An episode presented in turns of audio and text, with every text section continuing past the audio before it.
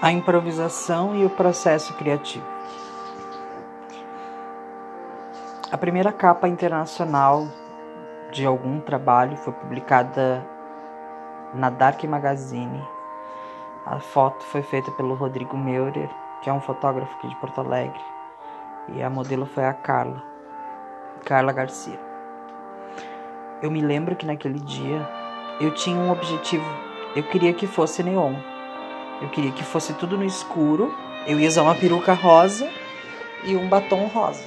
Ela é negra, retinta, então esse trabalho precisava ter luz neon. Na minha cabeça era só isso que eu tinha. A gente não sabia como fazer, como que chegaria naquela luz.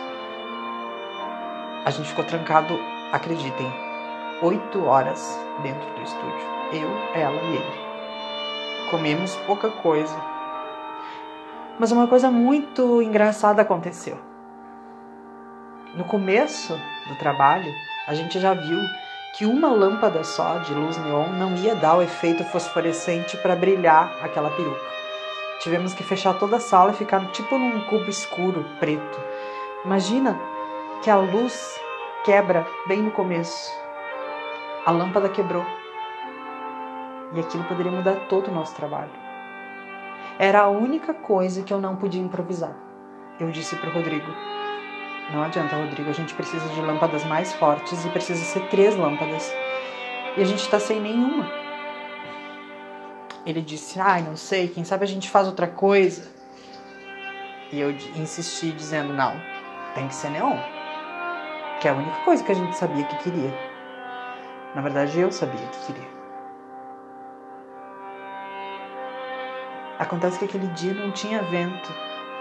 Era um dia quente. A sala estava com ar-condicionado ligado, mas aquela decisão poderia mudar tudo.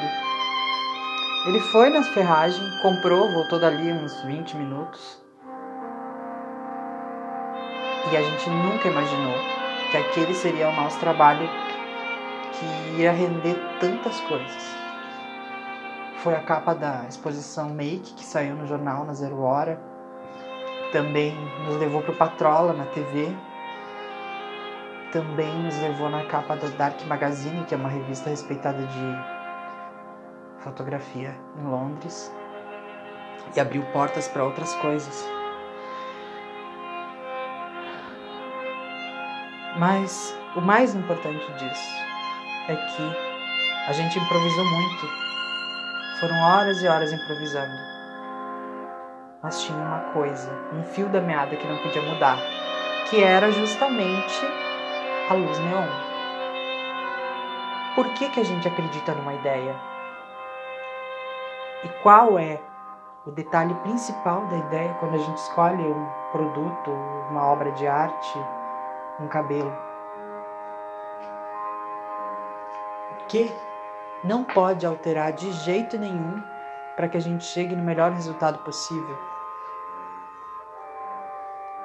É como se a gente comprasse uma passagem para ir para um país, mas a gente não decidiu qual estado daquele país a gente vai.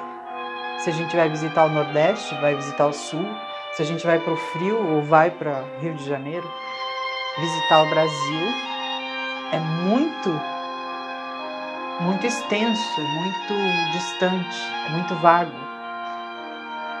O processo criativo precisa de improvisação, mas ele precisa saber exatamente para qual país ele vai.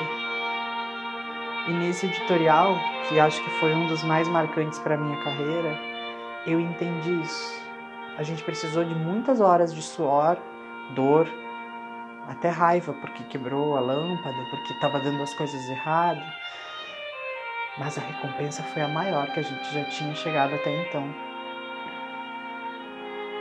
eu me lembro até hoje da felicidade de estar aparecendo na Dark Magazine em Londres. Eu me lembro até hoje a felicidade da Rodaica e do Potter chegarem para gravar o Patrola no meu salão. Eu me lembro quando a gente gastou 600 e poucos reais para fazer a impressão daquela foto, para fazer um quadro gigante, bonito, para aparecer na exposição. Tudo vale a pena. Tudo é possível. Mas se eu tiver um roteiro eu me determinar a fazer aquilo até o final e não mudar a minha ideia, é bem mais provável que por esse viés do foco o processo criativo seja ainda melhor. E o resultado também. Porque é como se tivesse a letra e não tivesse a melodia.